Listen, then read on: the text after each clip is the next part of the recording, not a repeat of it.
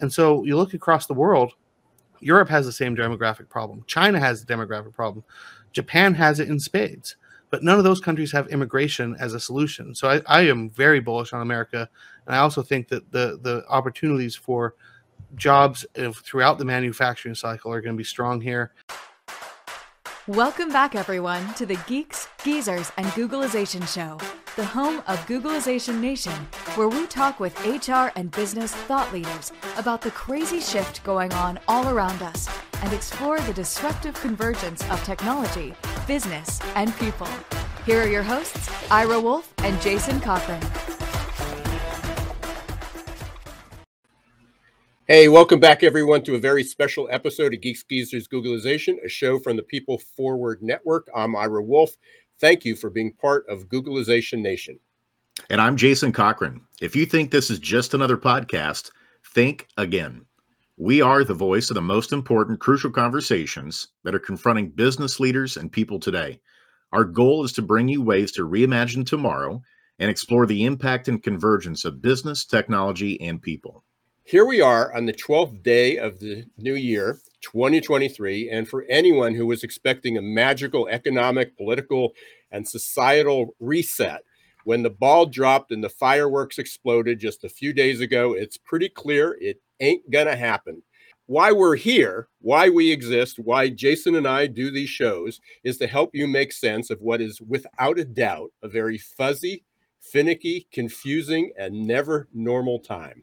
So, to help us figure this all out, we are very pleased to welcome back three of our favorite business experts. First, we've got Dick Bove, and let me welcome him back onto the stage. There we go. Happy New Year, guys. So Happy New Year, everyone. So, we've got Dick Bove. Uh, he's becoming a pretty familiar face these days to Googlization Nation members, and we are so fortunate for him to take some time out and be back with us again. He's a frequent visitor to many of the top business shows, uh, such as uh, CNBC, uh, Bloomberg, racking up over 1,500 interviews. And if you've missed Dick on TV, you might have caught his name somewhere in one of those 10,000 print interviews. Dick's the f- chief financial strategist at Odeon Capital Group a highly sought after thought leader for investors, the media, and even the White House. Uh, next, on the lower right, we've got Matt Van Alstyne. Uh, his co founder and managing partner of Odeon Capital Group, a leading Wall Street executive. Matt and Dick team up each week on the podcast Odeon Capital Conversations, known for their well informed outlook and views. Odeon Capital Conversations podcast, which I highly recommend, is now a top ranked Apple podcast in the business news category in the US, Canada, Europe, and Asia. And rounding out our group today is the host and moderator of Odeon Capital Conversations. He's our third guest, uh, our good friend John Aidan Byrne. John's an award winning journalist, multimedia editor, and also host of the popular podcast Dick Dig Life Deep, now ranked in the top 1.5% of all podcasts. And he wrote what is now a famous business cover about our uh, business story about Bernie Madoff and his investment firm back in Bernie's heyday. Uh, we're going to turn the tables on John today and dig a little deeper in just a few minutes and explore how that might be playing out again with the recent FTX crypto fiasco. And by the way, if you haven't been listening to Dig Life Deep, I hope you'll check it out because each week I join John uh, for what's become a really popular segment called Future Shock 2.0. So let's get started, gentlemen. I know we got a lot of people waiting to hear, get some advice, and try to figure out what's going on. So, Dick, uh, first question goes to you. You might at one time have seen the video where a group of people are talking and suddenly this gorilla shows up and walks amongst those people, but no one notices, including the people watching the video. Um, it seems we have a gorilla in the room. Um, we may have a family of gorillas walking amongst us, and but we tend to ignore them. And that the gorilla is demographics on a recent podcast, uh, I believe it was December 20th uh, on the Odeon Capital Conversations. You, sh- I, am a I'm a demographic uh, stat freak geek. Uh, many of you know that I, I've followed that for the last 25 or 30 years. Uh, you shared a stat that freaked me out, which is tough to do these days. So, according to the United Nations, and this is your quote, in 2050 there were there will be more people in Nigeria than there will be in England, France, Spain, Germany, and Italy, all put together. That's 400 million people in Nigeria alone. We don't often think about that. We worry about China and and uh, India, but we don't think about Africa. So, question to you is because this was a real big point that you made. Why should we care? And wouldn't that be good for us if there's 400 more people in Nigeria to consume our goods and services? As, as I say, I think the problem is that basically uh, in the uh, North Atlantic countries, also in uh, places like Japan and China, uh, the population is is basically reaching a point where it's not uh, replacing itself. In other words, uh, again, if you would take the, the, United Nations study, you would see that most of these European nations that, that you just mentioned are, are going to show flat to down populations. And if you take a look at the United States, uh, I think by the year 2030, deaths will be higher than births, which means that immigration is absolutely necessary you know, for this country to grow its population. On the other hand, if you go to Africa, not only is Nigeria explosive in terms of uh, its population growth, but Ethiopia, which is close to next door, is in a similar situation. Uh, and if it hadn't, uh, if Eritrea and the Tigray province hadn't been breaking away from Ethiopia, they would be up there pretty close to Nigeria in terms of population.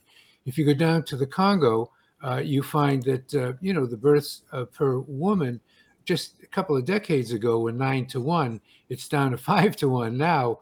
But compare that uh, to the United States, where it's 1.6 to one. So, so, so the issue very simply is the countries that have money are not growing their populations. The countries that have a number of economic and political problems are growing their populations.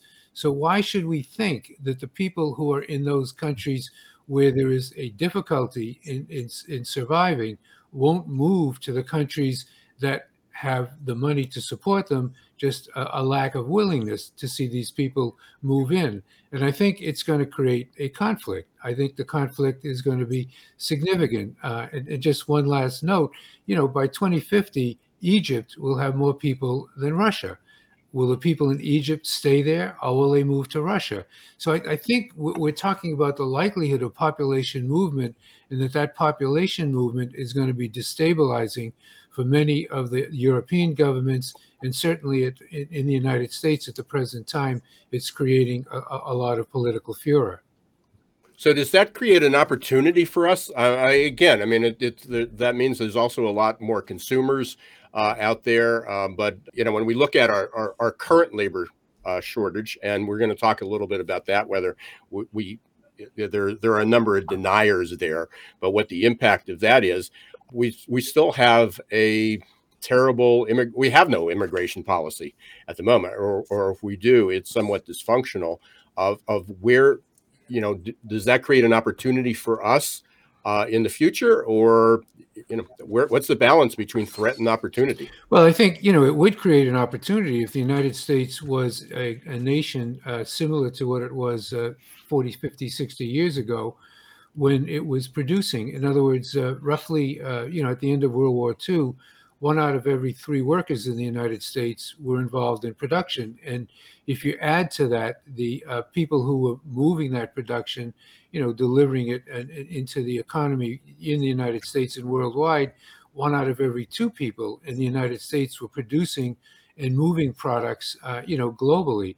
Uh, that's down to one out, of every five at the present time, and the people in production are one out of every twelve. So, so the net effect is, you know, we we are not in the position, in my view, to take advantage of the opportunity to, uh, if you will, uh, sell products to to these rapidly growing African nations. China, on the other hand, has uh, loaned money to virtually all of them uh, and it has, you know, huge, huge amounts of uh, debt outstanding to places like Kenya, uh, Djibouti, which is, is, is a little country which has a big impact on the uh, on the Gulf, uh, and and you know uh, you know th- th- throughout throughout Africa, the Chinese have you know put money in, have used this Belt and Road system so that they put factories in. They're exporting their own population to certain of these countries to run those factories. So you know we're not jumping on this opportunity. Uh, we're, we're, we're still in a position of trying to determine whether we want to be a, a, consumption you know leader in the world or whether we're going to go back to be a production leader which is what they what we absolutely must do. And just this morning and and I, I wish i had had more time to go through it there was just a new report released by the aspen Institute, and it talked about the our economic future in an era of uncertainty. I don't believe that's the exact title, but you get it. And I quickly flipped open, and they talked a lot about what you just shared.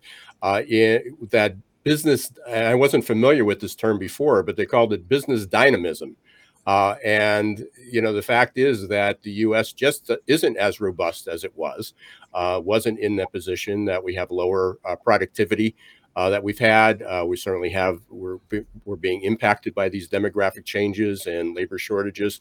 Uh, so there, there's a lot of moving levers that we have to solve this, which brings us and we want to bring this back to uh, what the media has been calling, you know, table conversations.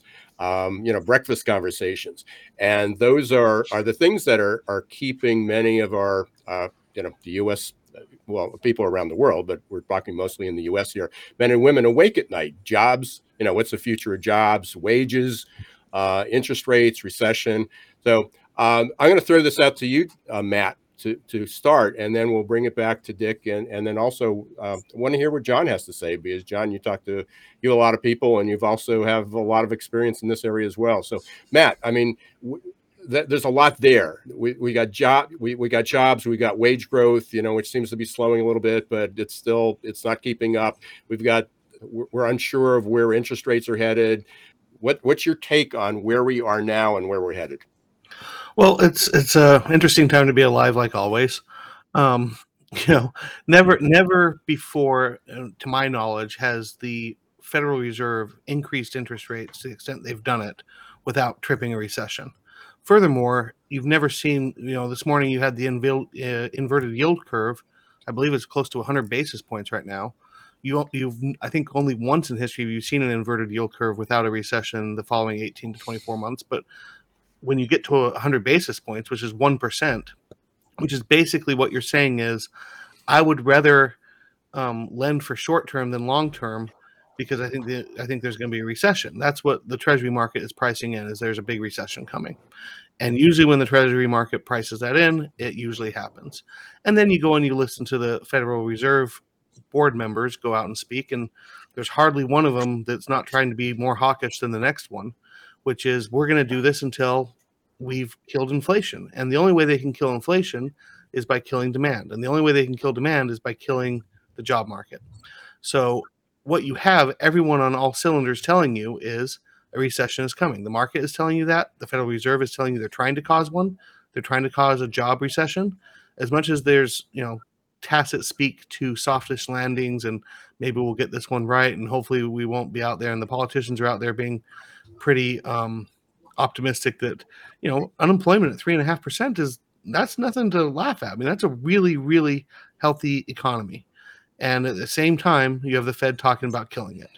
So it's really interesting because you know the old the old traditional definition of recession is when your neighbor loses a job and when it's depression it's when you lose your job but no one's losing their jobs right now.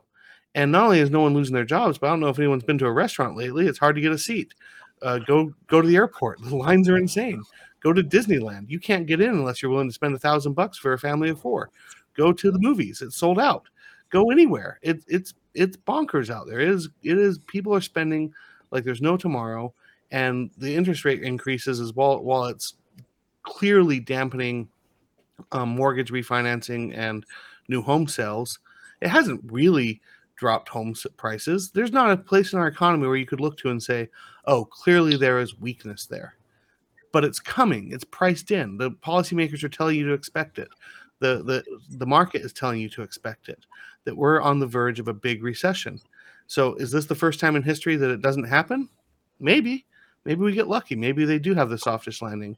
But if you are a student of history, everything's telling you to get ready for a big recession, batten down the hatches, and be be prepared. That we are living in these never normal times, and and just as you said, Matt, you know, is this the first time in history that that happens? And you know, so you know, even going back through recessions, and we've talked about this before, uh, there's been 12 recessions since 1945, and in, in, in all of them, the lowest unemployment rate was six percent. But what happened? It seems like we're defying that that trend, that actually that movement right now. Dick, um, you know, what are your thoughts on that? I mean, we're you know, we we we we just had some of the numbers come out where we still have low unemployment. The the JOLTS rate that the people are quitting a little less than they did uh, last year, but it's still over 4 million. We're still a million and a half more people quit every month than they did, um, you know, prior to the pandemic.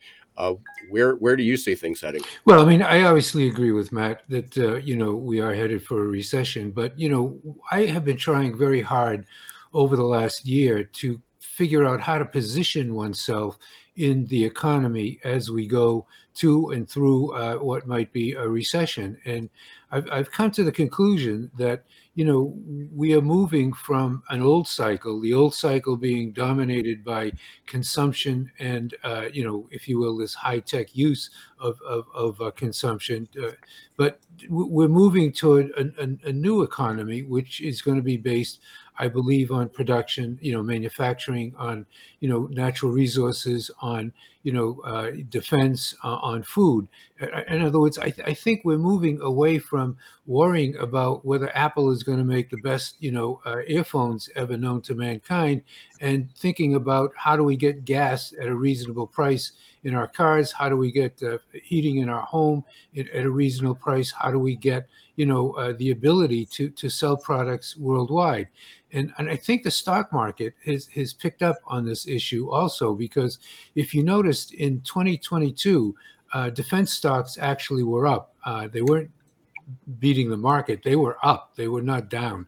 Uh, the same is true of energy stocks and some of the natural resource plays. Manufacturing was not up as much uh, as, as uh, it, manufacturing was down. It was not down as much as the market. But if you compare you know, manufacturing to what I'll call these consumer tech stocks, the consumer tech stocks were down double the decline that occurred in manufacturing. So I think you know what, what I prefer to do is is kind of concentrate on where we're going, and I'm absolutely convinced that that's the direction we're going in: manufacturing, natural resources, food, energy, uh, you know, defense, uh, and, and I think the banks, you know, will fund that. So I think there there are real opportunities developing in the areas we're moving toward, uh, and I just can't stand listening to another Fed speaker. I just don't want to hear anymore about you know uh, you know what's going to happen uh, you know in, in the recession. Uh, what I want to know about is how do I position myself for the future, and and I think we're we're on the right track, and I think the market is coming to that point of view, and that it'll be on the same track. So I think it's it's this is the way we're going to make money. This is the way we're not going to make money, and therefore start thinking about the way we're going to make money. And John, I want to loop you in here on on the heels of that, thinking about in quarter three we had record corporate profits, right, in the United States, and and so to to hear that kind of juxtaposed against, you know, it's likely that we're going to hit a recession in 2023. Uh, how do we how do we kind of make sense of that, John? In terms of we've got record corporate profits going on against lackluster wage growth and then 40 year high inflation. What are you seeing and and hearing from additional people as well in regard to what things are looking like for 2023 yeah i, I want thanks jason. I just want to quickly go back to what um, dick and matt had been saying about uh, this pending recession. You know everybody is talking about a recession coming and the question is will it be a job full recession that's a theme that you have spoken about in the past ira i mean the labor numbers, the number of workers coming into the labor markets are, you know, completely strikingly lower than they were a generation or two ago. Um, and that again, of course, speaks to this whole demographic crisis, you know, the drop in fertility rates across the globe. Um, so that's maybe why we just haven't seen the unemployment numbers tick up. But to that question, um, Jason, I mean, it's a striking number you know, in the non-financial sector, the, the record corporate profits, and then there's been this sort of political rhetoric about, um, you know, wage growth not keeping up um, with those kind of numbers. I mean, I think we have to kind of sometimes separate uh, the political rhetoric from the reality, you know, you know, on the ground, and this is something Dick could pick up on. Um, I mean, you, you you clearly have to define what um, price gouging might be, if that's what some of the critics are saying, that there's these excess corporate profits. Um, and then and then the other question is of course that, that, there have been there has been some wage growth and it, interestingly as a footnote and a side note to all of that is that we're seeing for the first time in a generation or so a rise in more labor movement activism um, so we'll see how that plays out over the next year or so. We saw how the nurses in New York City settled uh, in the past 24 hours. Um, and, and again, a lot of this is just one of those byproducts of, of inflation, the social chaos that it reaps. But Dick might be able to address that on the corporate profit side because he's he's done a lot of research on productivity, labor, uh, and inflation, and I I think that addresses much of that.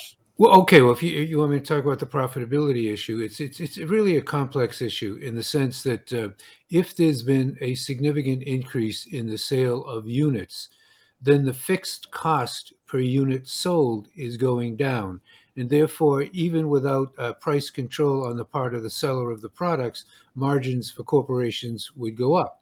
Right. In other words, their margins would expand uh, simply because there's less less fixed cost per unit of uh, product sold. At the same point in time, uh, I do think uh, that th- that there has been some price gouging, you know, in in multiple industries because you know consumers have money, they have jobs, they seem to be spending. I mean, de- de- debt credit card debt rose 16% year over year, uh, you know, in, in, in 2022.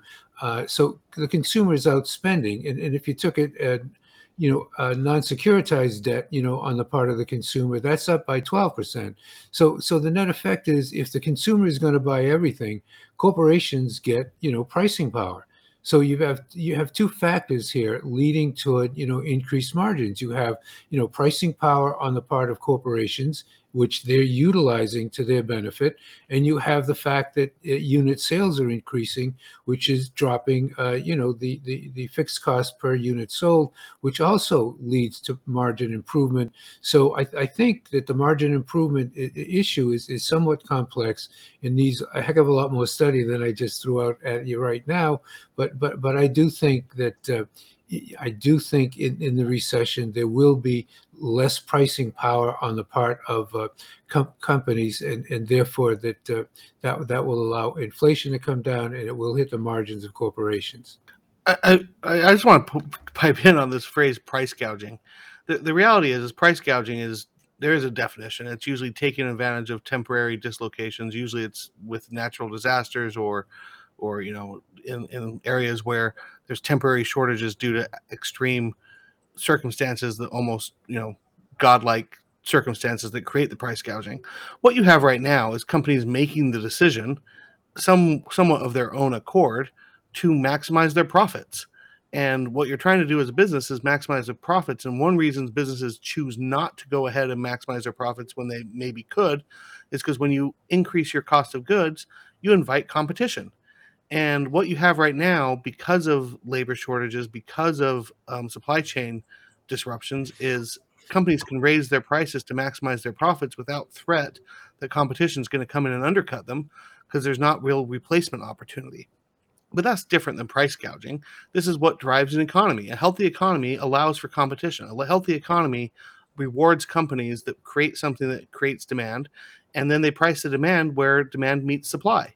And that's where you get price it's it's a pretty basic function of the of the economy. And right now, what we have, I would argue, it's largely because of government intervention in a free economy, is you have supply shortages and shortages and supply chain shortages, and a government that would step back and let the system work instead of trying to go product by product and and impose tariffs or go down to the Three Amigos convention in Mexico City and talk about how we're going to you know roll back the NAFTA free trade protections to try to be become more protectionist it's ridiculous. And you know one of the things that came out of the IRA they call it the Inflation Reduction Act which is absurd because there's nothing about it that has anything to do with inflation except increasing it is you have all these rewards you know one one example that keeps coming up is these rewards if you're an electric car manufacturer. And you know everyone can have an opinion about what they think about encouraging electric car manufacturing. Great your opinion is probably wrong so is mine but mm. the idea is if you look at it they're rewarding certain car manufacturers that have to meet a litany of just inflationary checklists. You have to be unionized. You have to have prevailing wage unionization. It has to be manufactured in the United States. You know, you, it, it, eliminates like I, I believe Tesla is not eligible for any of this stuff. So you're not out there saying, "Hey, we want to grow manu- auto electric car manufacturing," because if you did, if that was what you wanted to waste your taxpayer dollars doing, you would waste your taxpayers dollars being neutral to which electric cars get produced.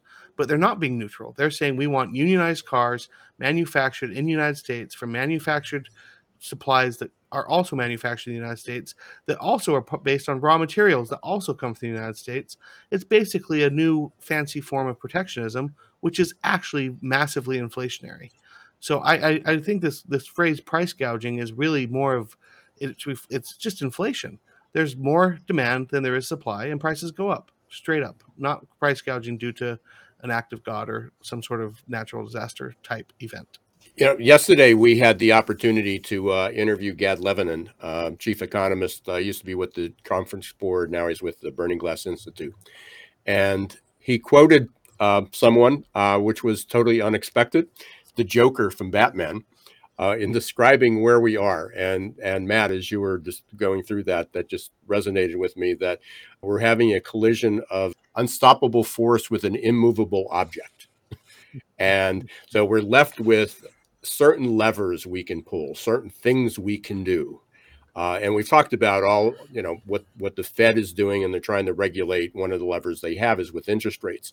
You know, what are some of the what are some of the things that our listeners can do as as in in business to help, uh, I guess, survive or, or, or grow and thrive, which would be ideal when a, an unstoppable force it's an immovable object well i might just quickly come in here and set this up for dick but in his some of his most recent research he was just talking about the um, geopolitical trends and how it's impacting the American, the domestic economy on reshoring.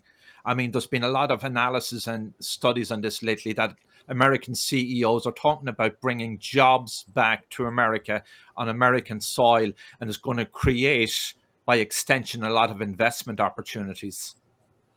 And it seems, and, and just to comment on that, just deliver it. I mean, it seems like the uh, some the semiconductor bill um, that we had was was certainly an, an, a, you know certainly one effort to be able to do that. Well, I, I think that uh, it, it's clear. I, I, don't like to be thought of as an isolationist, but uh, you know, I understand and have read all of the economists who argue that uh, the free flow of goods uh, to areas of uh, lowest cost in producing those goods, you know, is good for the world economy, um, and it's good for consumers in every nation. Uh, but you know, China did not become the second largest economy in the world because it followed that practice, right? And Japan, prior to China, did not rise from its position, nor did Germany, you know, because they followed those particular economic rules. Those countries did the exact opposite. Uh, Germany to the lesser degree, lesser degree, but but but Japan and China both got their positions in the world because they flouted all of the rules. You know uh, that uh, you know free movement of goods and free movement of money would argue, and I think that you know the United States is is suffering because of it. We lost 70,000 factories in the United States, according to a, a, recent study that was published in, in, Foreign Affairs magazine. we lost 5 million jobs. We were the number world one steel producer in the world. We're now number 20. We were number one in aluminum. We're now number nine. You know, we uh, have no position of meaningful uh, size in rare earths. We, we have uh, lost, you know, any opportunity to become a dominant uh, factor in the lithium market. China has, has grabbed both of those things. So, you know, my belief is that, you know, we, we have no choice but we've got to go back to a kind of an isolationist, you know, economy in order to allow uh, these businesses to grow in the United States. Now, they will ultimately only grow if we can produce products which are lowest cost and highest in utility, you know, to people around the world. And I think that the job of technology, as I said, is not to come up with, you know, a, a better way of doing consumer uh, uh, consumer tech, but but is to get ways uh, uh, to make manufacturing in this country effective. But I think I think manufacturing in this country must be protected.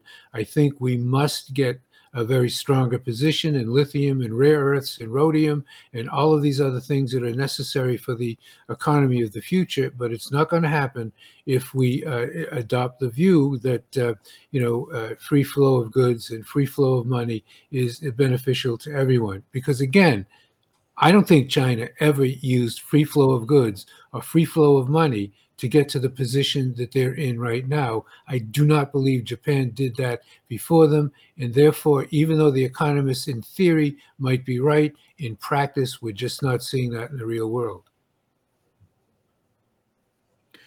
And Dick, with that, uh, recently I saw some startling statistics on the future of, of jobs in the economy and that there's emerging research suggesting by the time we get to 2030, that roughly 85% of the jobs that will be around in 2030 are jobs that don't even exist yet.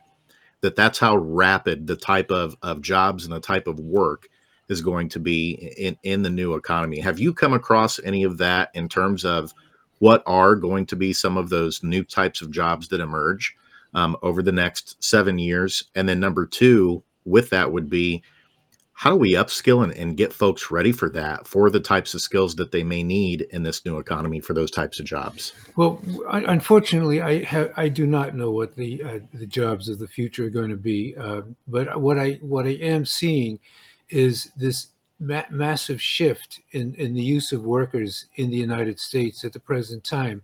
If you you you know, I, I, said a short time ago that you know, uh, you know, at the end of World War II, 50% of the workers were involved in, in producing and sending goods. Well, today, 50% of the workers, or slightly under that, are involved in healthcare, education, and in um, uh, you know management uh, of companies and, and, and, financial systems. So so the net effect is we, we've moved so far away from being the leader in the creation of these jobs uh, in the future that that that, it, that it's staggering.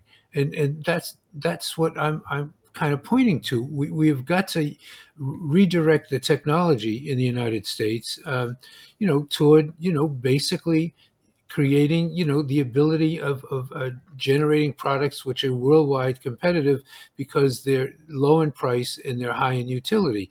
And i don't see us doing it and that's that you know I, I am not answering your question jason so i apologize because i don't know the answer to your question but i am extremely worried that wherever these new jobs show up you know they're not going to be here because essentially you know uh, china is ahead of us in telecommunications. You know russia and china are ahead of us in defense technology. And and essentially if if all we're going to do is focus on consumption and and and systems you know to to lay out money as a result of getting it from the government. You know we're not going to get to be the producer of those jobs of the future because we have not been the producer of those jobs in the past five years. We've moved more and more to a consumption driven economy, which is hurting us. And, and, I apologize, one, one thought to put in your mind. Uh, you know, I recently took a look at, the, you know, the, the, US government changed all its statistics in 2002. So they, they gave a, a raft of new information.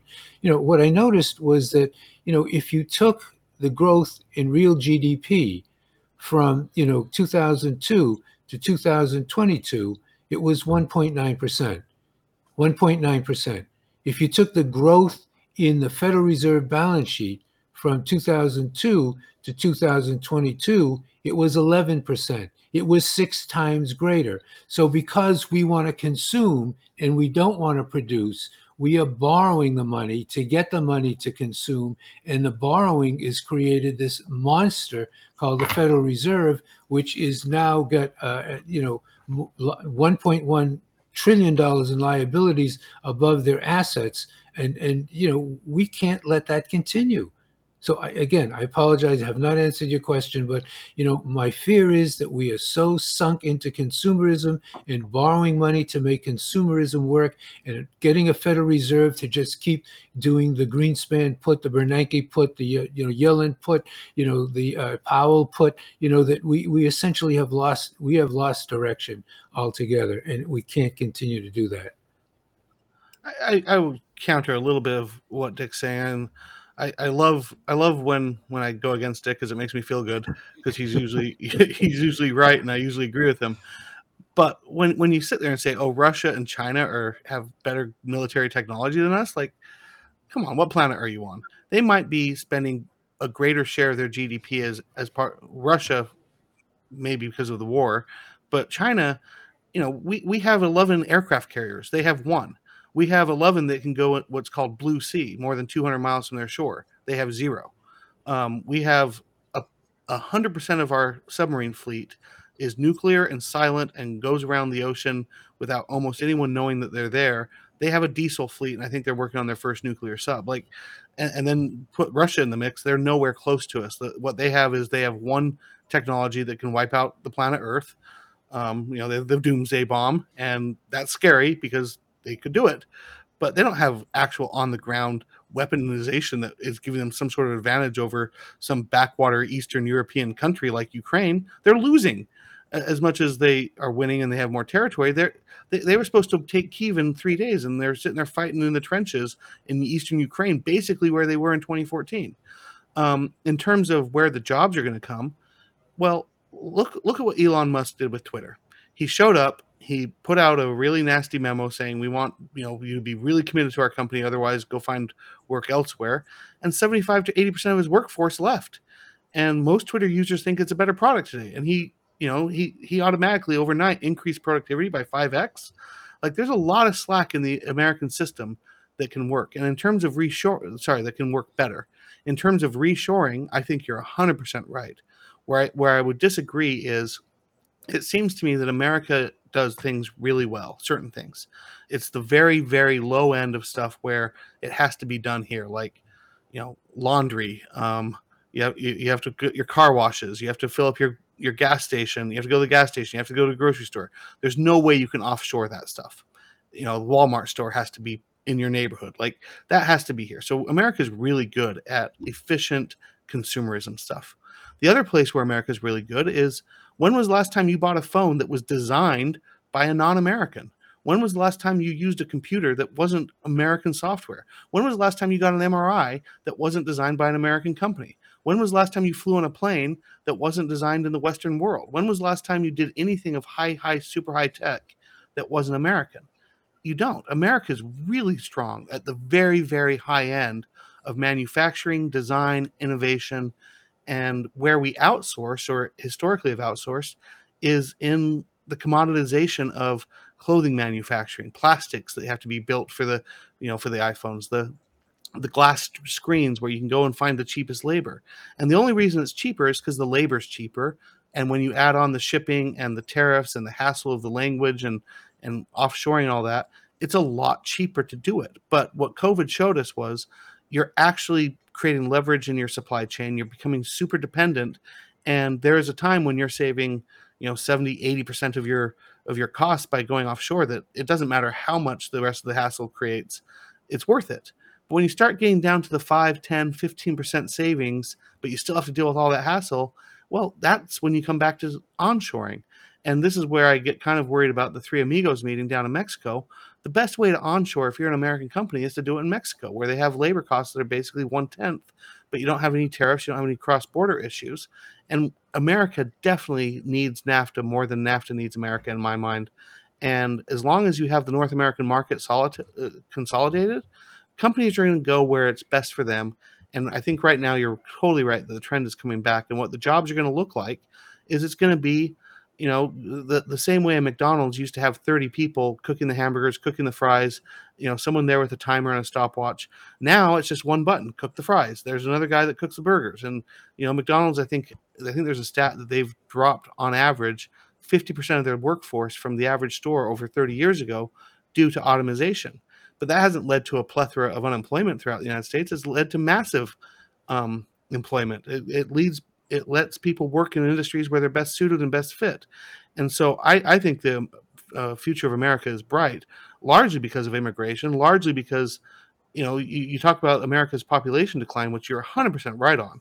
It, it's a problem but we have this great asset that no other country on earth has is we have a flood of people trying to come here and they're usually young people and to the degree they're young people young people with kids and families and so you look across the world europe has the same demographic problem china has the demographic problem japan has it in spades but none of those countries have immigration as a solution so i, I am very bullish on america and i also think that the the opportunities for jobs throughout the manufacturing cycle are going to be strong here and I agree, we it would be great if we had leaders. We don't. It'd be great if we had a Congress. We don't. It'd be great if we had a president that cared. We don't. But we have natural advantages being a, on a continent surrounded by oceans, nowhere near our enemies, and a demography and immigration that allows us to rise above all the challenges we have, which is including the lack of leadership in the government. You know, uh, Matt points out something which I think is uh, the nub of the problem. Uh, in other words, uh, and by the way, I, I, understand we have the strongest defense in the world, but we don't have hypersonic missiles. And those hypersonic missiles means that uh, we don't have oceans separating us uh, against, you know, China or Russia. And, you know, the Russians can put up a hypersonic missile with 15 nuclear warheads on it, and it can shoot that missile up, and we can't stop it. Number one. And number two, those 15 warheads can go to 15 cities. So one missile can wipe out 15 cities in the United States, and we don't have anything to prevent it. So they, they have leaped ahead of us in, in uh, certain defense technologies. But what, what what Matt is describing is in, in the late 19 in, in the early 1990s when the Soviet Union fell apart, you know, it became possible to manufacture goods anywhere you wanted in the world. It became possible to get money anywhere you wanted it and, and to any place you wanted it in the world. So the net effect is we came with this new business model. And this new business model basically says we will design the product and then we will ship the, the designs to the Southeast Asians who will produce that product, and then they will ship the product back to us and we will sell it. And that's exactly what's happened for the last 30 years. So the net effect of it is we have lower cost products, right? But the same result of that, of doing that, uh, and, and, we did it because, by the way, we, we had the cheap labor, number one, but number two, we also did not have to make the capital expenditures in the factories, and therefore the cyclical swings in our economy would be less than the cyclical swings in those economies where the, you know, the, uh, the factories existed. So that was the second benefit we got. And the third benefit was we could take the cash that we're not using for, you know, uh, manufacturing these products and building these factories and buy back stock. So the result of that was certainly we have lower cost product. However, they now do have technological leads, te- technological leads on us in certain critical sectors. They got the rare earths, we don't. They got the lithium, we don't.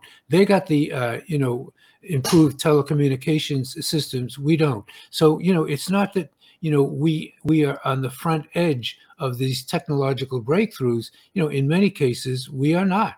And if you talk, take a look at, you know, an example of of using that capability, Apple, you know, has wonderful designs for iPhones, but they don't make them here. They make them in China. And, and instead of wanting to move, you know, them out of China to the United States, they want to move them out of China to India.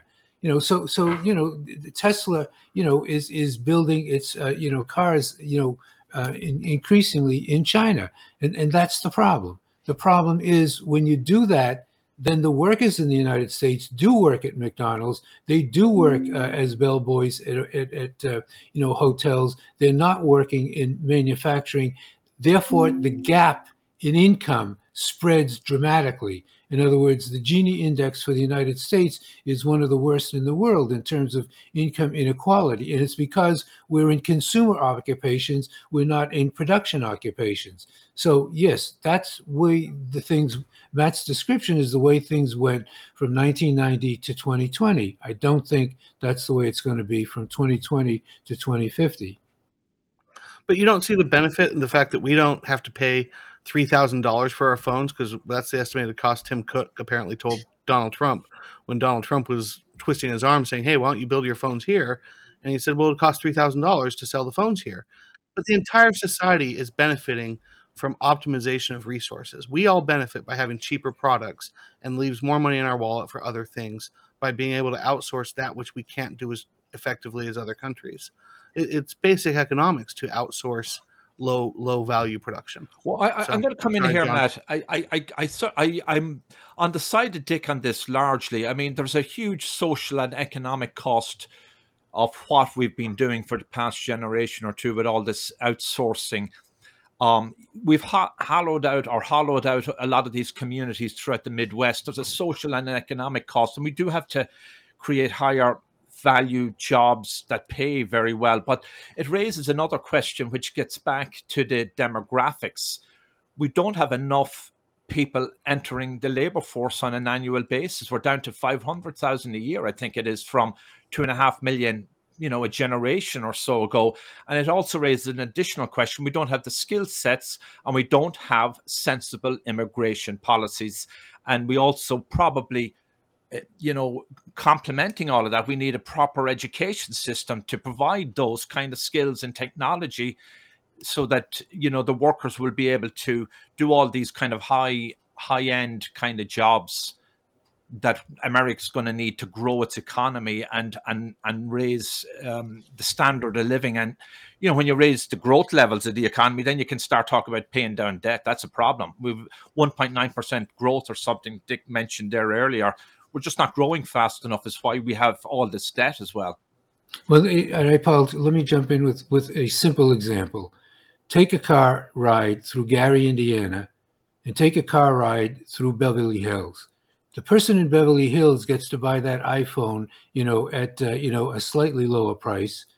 The person in Gary, Indiana, doesn't have food, doesn't have a job, doesn't have a factory. I've never seen so many broken down buildings anywhere in my life than driving through Gary, Indiana. And that's the re- that's the result of outsourcing everything to the high high quality jobs to places outside the United States. Gary, Indiana. That's the result. If that's what we want, because we want the person in Beverly Hills to pay a little bit less for their iPhone, I'm, I'm not I'm not on board with that. one of the things that I think that we've we've um, come to a conclusion this morning is that the problem is incredibly complex, and even with some of the smartest people I know, we have lots of different opinions, and every conver- and every conversation seems to open up a few more doors of, of reasons why it's complicated.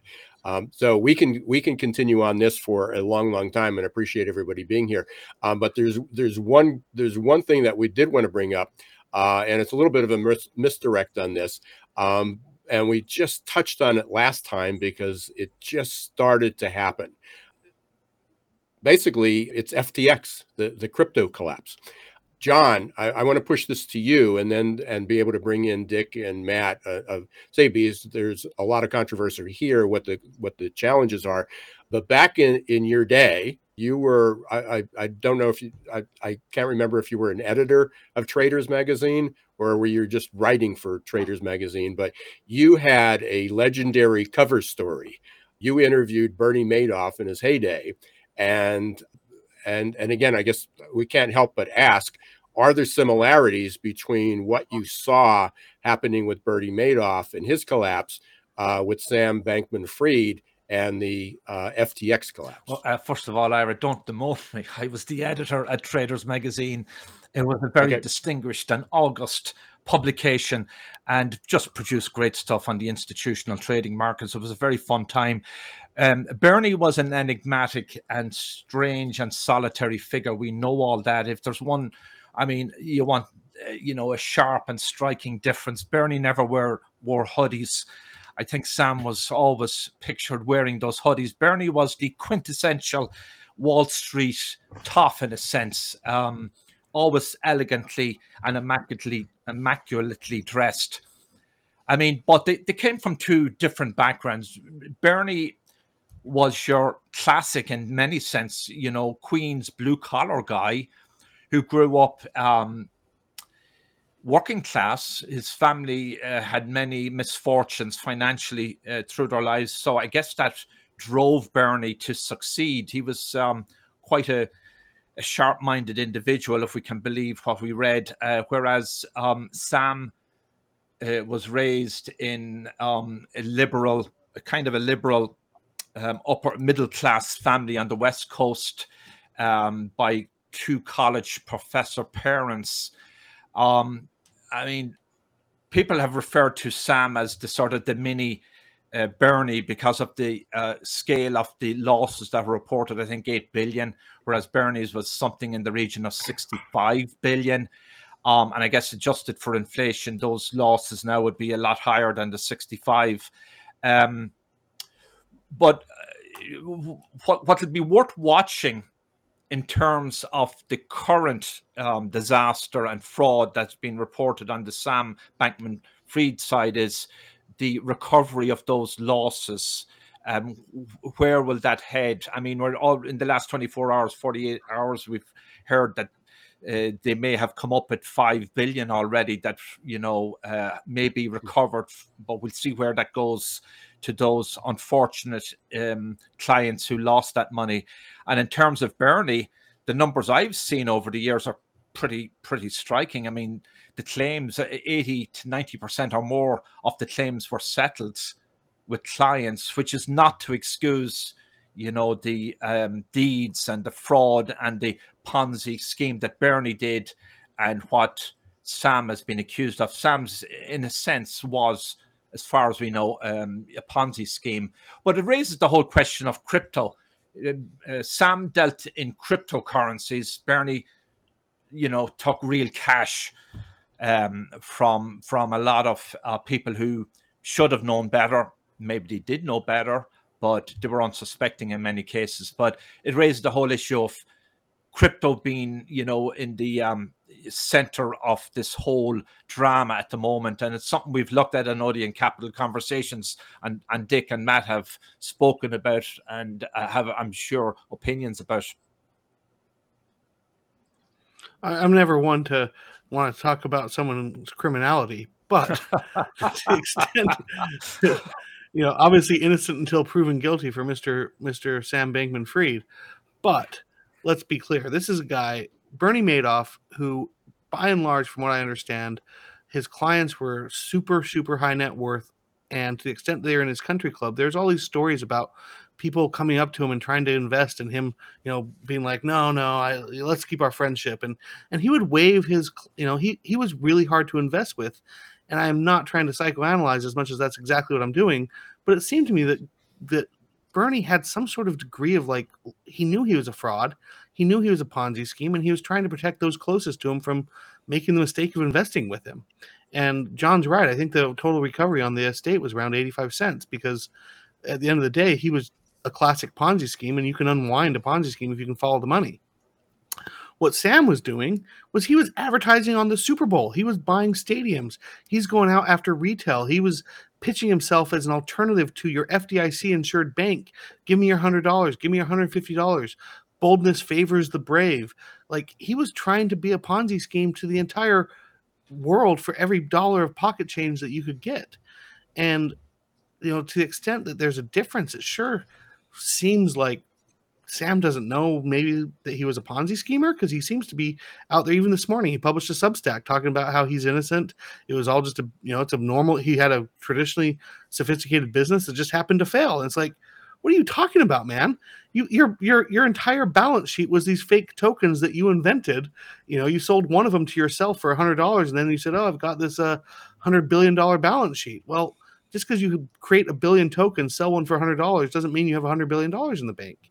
And he doesn't seem to understand that. So it's it's kind of weird to me that that they're compared because Bernie was a traditional Ponzi schemer. His sons accused him. He confessed immediately. He knew exactly what he was doing. Whereas Sam seems to be deluded by this idea that somehow he's legit. Yeah, no, you're absolutely right there, uh, Matt. Um, yeah, he lives. It seems to be living in some kind of alternative universe. I think in the case of Bernie, I I've always felt that Bernie felt he was going to get away ultimately with his scheme. He was going to somehow re-engineer his way out of it. I mean, what brought him down obviously was the 2008 subprime crisis, and so he couldn't uh, make his investors good on withdrawals. And then, but the other question is, you know, the SEC and the regulators took so long to catch up with Bernie. And I, I think they might have been slow to catch up in the beginning, at least uh, with Sam. Yeah, I mean the the the difference is Bernie hid himself within proper regulatory regimes. I mean, I think he was one of the co-founders of some of the of the Nasdaq, and he was on the boards of a lot of main mainstream Wall Street entities, and he was so legit that when he had a whistleblower come after him and write exactly in a detailed format, this is how this guy's running his Ponzi scheme. The SEC looked at it and was like, "Eh, doesn't look like a Ponzi scheme to us on the surface. We're not going to scratch too hard." Whereas Sam Bankman-Fried you know, it all it took was one pushing of that first domino, and then all of a sudden you see his balance sheet, and then all of a sudden you see the the due diligence Sequoia did, and you're like, wait, this this is a a con- this is a company that has all red flags. There's not white flags at all. There's no area of that company where you're like, well, at least they have good compliance, or oh, at least they have a checking account. No, they did not have a checking account. They were laundering their money through their Alameda research account. Like they, they didn't even have a checking account. Like how do you how do you invest in a company and you don't have a checking account in your own name and you're a legitimate company? I mean it, it, it to me this is much more just the hype. He he caught a wave. He rode the wave all the way to shore. And as warren buffett says when the tide goes out you see who's naked. And it turns out this guy was entirely naked and everyone around him was too. And the entire industry and every boat that's attached to it and everyone before and after him you know, I, I, think DCG is probably on on on the ropes. It sure looks like the Winklevi their group is on the ropes. It sure looks like Binance.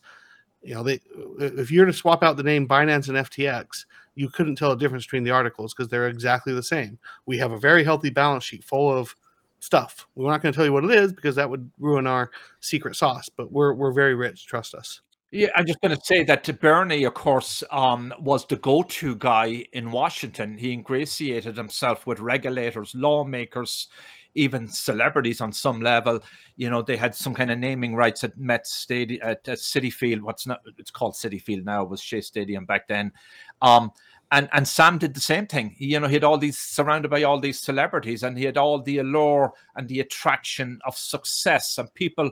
He, they were both of them were magnets and enigmatic in a very strange and bizarre way. Dick, you've been uncustomarily quiet. well, I'm kind of I'm kind of jealous of uh, you know Bankman Fried because uh, when my grandson, my and, and John knows this, uh, you know, when my grandson and a couple of his buddies, uh, you know, were playing this you know video game called cryptocurrencies, you know, they created their own cryptocurrency and uh, they made uh, you know a few thousand bucks a piece, but that's all. you know, this guy made hundreds of hundreds of millions of dollars, right? Uh, but I I do own cryptocurrencies, which I always have to admit, uh, and I I don't believe that uh, they have found a useful function yet. I think that uh, they're trying hard to find that useful function uh, in terms of the delivery of funds, you know, rapidly, uh, you know, without uh, disclosure. And but but I think that um, you know basically they they are still uh, uh you know an investment uh, game, and and and I, I still think it's it's being done by young people playing video games, which which is called the cryptocurrency market, using you know the Japanese candlestick uh, method of trading them. Um, I don't think that uh, as a result of what just happened, you know, that uh, a bunch of kids like my grandson and his buddies can create their own cryptocurrency and then walk away with a few thousand bucks and go buy. One kid bought himself a car and was very happy with the whole system. I, I think that, that that era is now over, and that all the talk about regulating this industry, which has been nothing but talk since nobody's ever done anything, I think will will kind of crystallize and we'll, we'll, we'll start to get some regulation to where cryptocurrencies now start to have some some base at least in in, in uh, you know being uh, monitored uh, for a whole bunch of reasons. But I mean, again, the the bottom line is that uh, essentially, uh, I think there is going to be an opportunity in cryptocurrency beyond just a, a speculative uh, mechanism. But I, and I own it for that own for that reason. But I, I don't I don't have any faith in them at the moment. Yeah, with that, Dick, I think the exciting thing is many times you know we talk interchangeably about crypto and blockchain, but they're actually two different things. Cryptos are the tokens that are used for the utilization of apps that sit on blockchains, and and just uh, this week it was announced Avalanche, which is a layer one blockchain company, has entered into an agreement with Amazon Web Services because Amazon now understands the future of a lot of their deployment, the way that their technology is going to be used is going to be used on the blockchain. And so going back to some things you shared earlier about, you know, the importance of manufacturing, the types of jobs, the types of skills that we're going to have. Um, we do have some bad players out there like Sam Bankman Fried who are doing things the wrong way. But on the other side of the token, I do think the blockchain is, is starting to uh, work with some of these top technology companies that we have that are trying to start to move their infrastructure um, towards blockchain more because they see the benefits that it's going to have in the future. And I do think that's going to be an exciting development for us from a an, an, from an economical standpoint. Of there's a lot of developers I know in the space that are moving from working for traditional software development companies they're getting on board to take their talent, skills, and innovation with blockchain companies that are starting to become well established. So I think that's another positive sign um, of things to come in the years ahead for the economy is the way that blockchain is going to be used and change our lives we unfortunately and very sadly need to bring this to conclusion. There's a lot more topics uh, that we didn't get to, and hopefully uh, we'll be able to get you guys back again. Uh, it's always a, a, wealth of information and enjoy, and the time goes by incredibly fast. But we like to close each uh, each of our episodes with with the question, and and the one that that I want to present to every each of you because there's so much that we didn't cover. We'll start with where we began. We'll start with you, Dick. Was there something that you wanted us to ask that we didn't?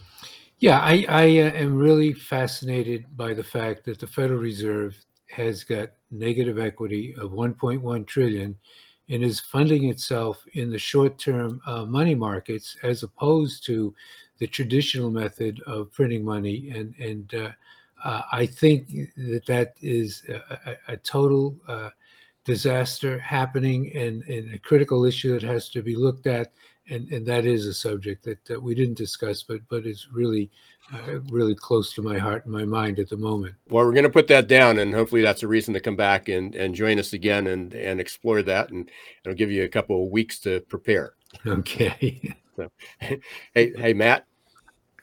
I, I mean, I would I would say the question I think that I keep thinking about is what is the greatest threat to the global economy? And I, to me, I think a lot of people, but not necessarily mainstream people, are looking at Japan and what they're doing with their yield curve, and they are holders of like 1.3 trillion, I think, U.S. Treasuries, and if they actually have to repatriate dollars in in order to finance government positions to control their currency, it could it could really cause a hiccup in what the Fed is trying to do, and it could force QE faster than they think.